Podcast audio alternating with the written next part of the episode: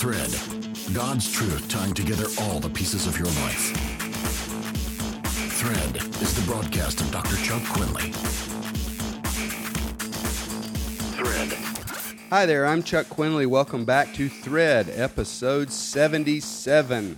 Thread's a podcast for those who want their life to make a difference. If you want to be an influence in the lives of other people, that's what the Thread podcast is all about. It's a verse by verse study of God's Word, looking for lessons for leaders, especially those who are leading in a way as to bring people to the Lord and to walk in the ways of Jesus. Uh, we are engaged here in Thailand at this point in week six of Media Light 3.0. We've got 10 different nations that have sent students, and they've gathered here for a nine weeks this term and uh, training, and we focus on spirituality, leadership, and media production. Every day we work on expanding their ability to serve as a Christian communicator in this unreached part of our work. Uh, if you're interested in this kind of training, or if you know anybody that you think it would be beneficial to, we're going to start our fourth batch. That starts in late September, runs all of October and all of November. We I wanted you, our beloved Thread podcast listeners, to get the first crack at this. So there's only uh, 16 slots available this time. They go quickly. So if you're interested, I want you to know about it before we even begin promoting it. But uh, this last week in school, we were looking at the words of Jesus about the subject of money. And that's what this podcast is about. We're in Acts chapter 5, verses 1 through 11, and we're going to talk about the power of money to corrupt and the purifying ministry of the Holy Spirit. Have you ever heard anybody say this? Money is neutral, it's what you do with it that matters. Well, I challenge anybody who says that to show me the scripture behind it. I know that the Bible says that God blesses us with material things and He meets our needs. And I know um, that there are a lot of good things, that the Lord made the earth. I, you can show me that. But I'm talking about what happened in the fall to money, sex, and power. All three of these were made by God. They serve His good purpose but all three of them have been affected by the fall of man, and they are all filled with some kind of, of evil spiritual energy, and they pull you in ways that if you just, well, let's take sex for example. You don't have to train a man to lust. No man has to sit and think, man, I wish I could lust. Let me see if today I can take my mind and let me see if I can think uh, inappropriate sexual thoughts. They're just sort of automatic. It takes a man taking charge of his mind and saying, I'm not going to let myself dwell on certain things. It pulls you in a certain way. Did God make sex? Absolutely. Does God bless sex in marriage? Hallelujah. I've got six kids. But uh, is sex safe? No. Nowhere on the planet is sex safe. And power is not safe. It's not safe in government. It's not safe in business. It's not safe in the church. Power is not safe. And so it is with money. Money is not safe. It's not safe anywhere. Jesus taught so much about money, and he actually gave it another name. He called it mammon, like he was personifying it as a demon power. He said, and he only said this about money you cannot serve God and money. He never said you cannot serve God and serve your family. You cannot serve God and serve in a position of authority. He never said those things because you can. He said you cannot serve God and money because money has power all by itself. And we will either master money and make it our servant and put it to kingdom purposes, or money will rule us. Richard Foster wrote a book about 30 years ago, excellent, excellent book called Money, Sex, and Power. And he writes The demon behind money is fear. He didn't feel that the demon was greed, he felt that the spiritual force behind money was fear. It leads us to worry about money. Well, today's thread is a story about money's power to corrupt even in this perfectly functioning, anointed New Testament book of Acts Christian community. Uh, you know, in the in the previous chapter, chapter four, we saw freedom from money's power. This church was amazing. The people were opening up their homes.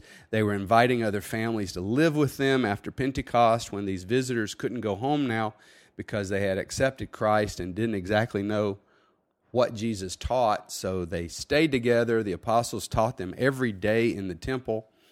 And uh, they did what they could to meet the financial needs of these people. Uh, these, these people couldn't find jobs in Jerusalem. The needs were great, and people in the church spontaneously, like Barnabas, began to sell their properties and bring it to the apostles and bring the whole lot of it and say, Here, I want to trade in my property, and I want you to take the money and meet the needs of these brothers and sisters with it. Amazing. Chapter 5 opens with this word, but. That's such a huge transition. But a certain man named Ananias, with Sapphira his wife, sold the possession, and he kept back part of the proceeds, his wife also being aware of it. And he brought a certain part, and he laid it at the apostles' feet. Look at what they're done. This is a conspiracy to defraud. These two wanted to steal the reputation of people like Barnabas, who gave extravagantly. Now, this was their possession, and it's clear in the narrative that there was no preaching given to induce people to sell and give it to the group. What Barnabas and others had done was spontaneous, it was from their heart, it was huge, and everybody was amazed at it. And Ananias and Sapphira wanted that reputation. They wanted that kind of standing in the group without it being true. Now, they could have given none of their money, or 10%, or half. It was totally up to them, according to the level of their faith and according to their ability to give. But they became the church's first hypocrites. And the word hypocrite in Greek means play actor. They put on a, a mask, they pretended that something was true that was not in order to get a play actor's reward, the applause of the group. So Ananias came in, verse 2, came in alone with this percentage of the proceeds, but he made this little speech to Peter, claiming that it was 100% sacrifice to the Lord. And in verse 3, Peter is anointed with the Holy Spirit, and a gift, the word of knowledge, comes about. And Peter says, Ananias, this is a fake. You're, this is self promotion. And he gives him a pastoral rebuke. He corrects Ananias. He, you can see in the New Testament church that they had zero tolerance for deception in the church especially deception having to do with money. And we need to go back to this. I mean, there's so much deception in the church that goes on regarding money, so much secrecy about money. And so Peter says to him, Ananias, why? Why has Satan filled your heart to lie to the Holy Spirit? Keep back part of the price of the land for yourself while it remained. Wasn't it yours? After you sold it, wasn't it in your control? Why have you conceived this thing in your heart? You've not lied to men, you lied to God. Sin has power to distort the thinking of Christians. And we have to judge worldly values when they creep into the church. I saw a church, and on their building, you know, they were trying to raise $30 million for this big building. And the company that helps them raise that much money had done up these brochures. And the brochure says what house? It had this bible verse on it really big and they made posters everywhere. Uh, what house will you build for me? says the lord. And i saw the verse. I couldn't believe they were using it. It was like open your bible and read the chapter the chapter is where god says no house no human can build me a house you know churches are not a house for god it's a house for us. God doesn't live in our church.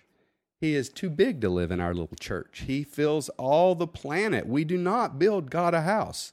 We're not temple builders. There is no priesthood. There's a priesthood of all believers. We have one priest, the high priest Jesus, and the temple. The, the Lord does not need our little human concrete buildings. I don't care if you want to spend 30 or 60 million or 6 billion, you still didn't build God a house. Nobody builds God a house. That's our house. We sit in it, we enjoy it. That's our place. So build us a place to do ministry and worship God. And be honest that that's what you're doing, but don't start bringing in all kinds of crooked worldly thinking to make people feel guilty and like, are you going to love God enough to build him this really big house or not? When the world's values slip into the church and someone says we need to do something, put this guy on a board because he gave the biggest money, and all this stuff is like, well, hold on. I know that makes perfect sense in the world, but this isn't the world. We're the counter culture. We're the opposite of the world. This is the church. And when worldly values sneak into the church, we have to call that out. And that's what Peter does. Peter says, Whoa, time out, Ananias. You know, Peter's had his own failures, but he stood up. He owned up to his failures. So he looks at Ananias and he says, I can't let you get away with this. You're being crooked, and you're not lying to us. You're lying to God. You, you think that it's just human. This isn't a human thing. It's the Holy Spirit. Now, verse 5 happens, and I think it shocks everyone, Peter included. Ananias, hearing these words, fell down on the ground and breathed his last. Great fear came upon all those who heard these things. It doesn't say Peter cast a curse on him, Peter killed him with an apostolic authority. I don't think Peter had any idea. He was just rebuking a brother as his pastor when he saw him doing something clearly evil. Verse 6 grieving, young men rose up and they bind him up, they wrap him up, carry him out, and bury him according to Middle Eastern custom. It's a hot climate, and you don't let the dead fester. So, eh, eh, also, they were Jews and had a lot of rules about uh, the uncleanness of the dead. Three hours later, verse 7 his wife Sapphira comes in. The runners have not been able to find her with the news, although everybody else near the near the community there seems to know about it. And she comes in, and Peter notices the strange circumstances. And he accepts that the Holy Spirit is at work. I mean, how can she not know that her husband is dead? That's just weird, but she doesn't know. And she wanders in and Peter looks at her and he realizes she has no idea. And so he asks her, um, This amount of money, is that how much you sold the land for? She's ready with the same story. And she agrees on the lying number that they made up together as they agreed to deceive. Peter is so deeply disturbed in verse 9. He says, Oh, how could you two do this? How could you agree together to test, that word test means to see what something is made of, to see the abilities of it. How could you agree to see the ability of the Holy Spirit of the Lord? And he knows what's going to happen to her. He said, Look, the feet of those who buried your husband are standing right there at the door, and they will carry you out. And bam, down she goes in verse 10. Fell down at his feet, breathed her last. And the young men came in and found her dead carried her out, and buried her with her husband. Um, let's talk about marriage for just a minute. Marriage, especially Christian marriage, should propel us to walk closer to God. You know, in a marriage, if you got a, a healthy marriage, your partner encourages you in the Lord. It's a great strength to have somebody as your unified partner spiritually. But sometimes our marriage relationship becomes an enemy of God. One partner encouraging the other partner to do evil. Uh, there is a Billy Bob Thornton movie called A Simple Plan that I've only watched twice because it tears my heart out so much. There's this really, um, there's two brothers. One of them is kind of a deadbeat, and one of them is an upstanding citizen in the community. And together they find a plane full of drug money and the uh, younger brother says, let's keep it. And the older brother is very you know, indignant about it. No way. What are you thinking? You're a crazy person. But it doesn't take long for the big brother to say, Oh, okay, I'll tell you what, we'll keep it, but I'm keeping it at my house. And then we'll wait a while and you can't talk about it. And then if no one says anything, um, we'll know that the money's okay and we'll start spending it. Well, you watch this movie progress, and the one who's supposed to be good just keeps going lower and lower. This money just gets inside their head. And this wife and this husband start to encourage each other in evil. And I mean, it turns to bloodshed. And one thing leads to, it just gets horrible when you watch the consequences. You make sure that you don't work against the prayer life of your partner. Be sure that you don't hinder your partner from sacrificing or from following God with all their heart. If your partner tells you, I believe the Lord wants me to do this thing, don't throw cold water on it. You know, here was a marriage where one of them, I don't know which one of them brought this idea up, up but one of them, once they had sold this land, said to the other one, Hey, what if we keep part of this money and we tell them that we get that it's all? And then we can be like Barnabas and they agreed together you know, there can be evil in marriage too, so be careful of that. Verse 11, there's a restoration of godly fear. Great fear came upon all the church and all who heard these things as people begin to to look into their own heart, look into their own motive and take their service to the Lord and their life in the church a lot more seriously. So may the Lord purify our hearts and our churches. I'd love to hear from you. If you've got anything you'd like to talk with me about or prayer request that we can uh, take to the Lord with you, just write to me. My personal email address, chuck at quinley.com. Uh, if you enjoy the podcast, please pass it on to your friends. We're available on the iTunes network. You can go to quinley.com, threadpodcast.com uh, Android Marketplace. It's on an app for smartphones. Uh, there's a lot of places. It's easy to get to the Thread podcast. Uh, we do this for you. We want to help you as you grow in the Lord. Give us some feedback. We really love to hear from you today.